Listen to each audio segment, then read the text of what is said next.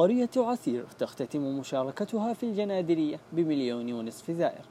اختتمت قرية عسير مشاركتها في المهرجان الوطني للتراث والثقافة بأكثر من مليون ونصف زائر عبروا عن سعادتهم بالتجربة والثراء المعرفي والتاريخي الذي احتوته القرية التي تحولت إلى رافد ثقافي متميز.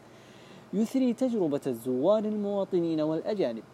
وأكد الزوار أن تجربة زيارة قرية عسير نوعية حيث وجدوا في القصور القطع الأثرية التي تحكي تاريخ المنطقة. واحتوى قصر الطين الذي تشرف عليه محافظة خميس مشيط خمسة طوابق تنوعت المعروضات فيها ما بين الأزياء والملبوسات والمجالس القديمة وفنون متنوعة. إضافة إلى عرض سيوف وبنادق وخناجر وعملات وتجهيزات المنازل والأثاث القديم ومقتنيات المرأة والرجل في شرق المنطقة.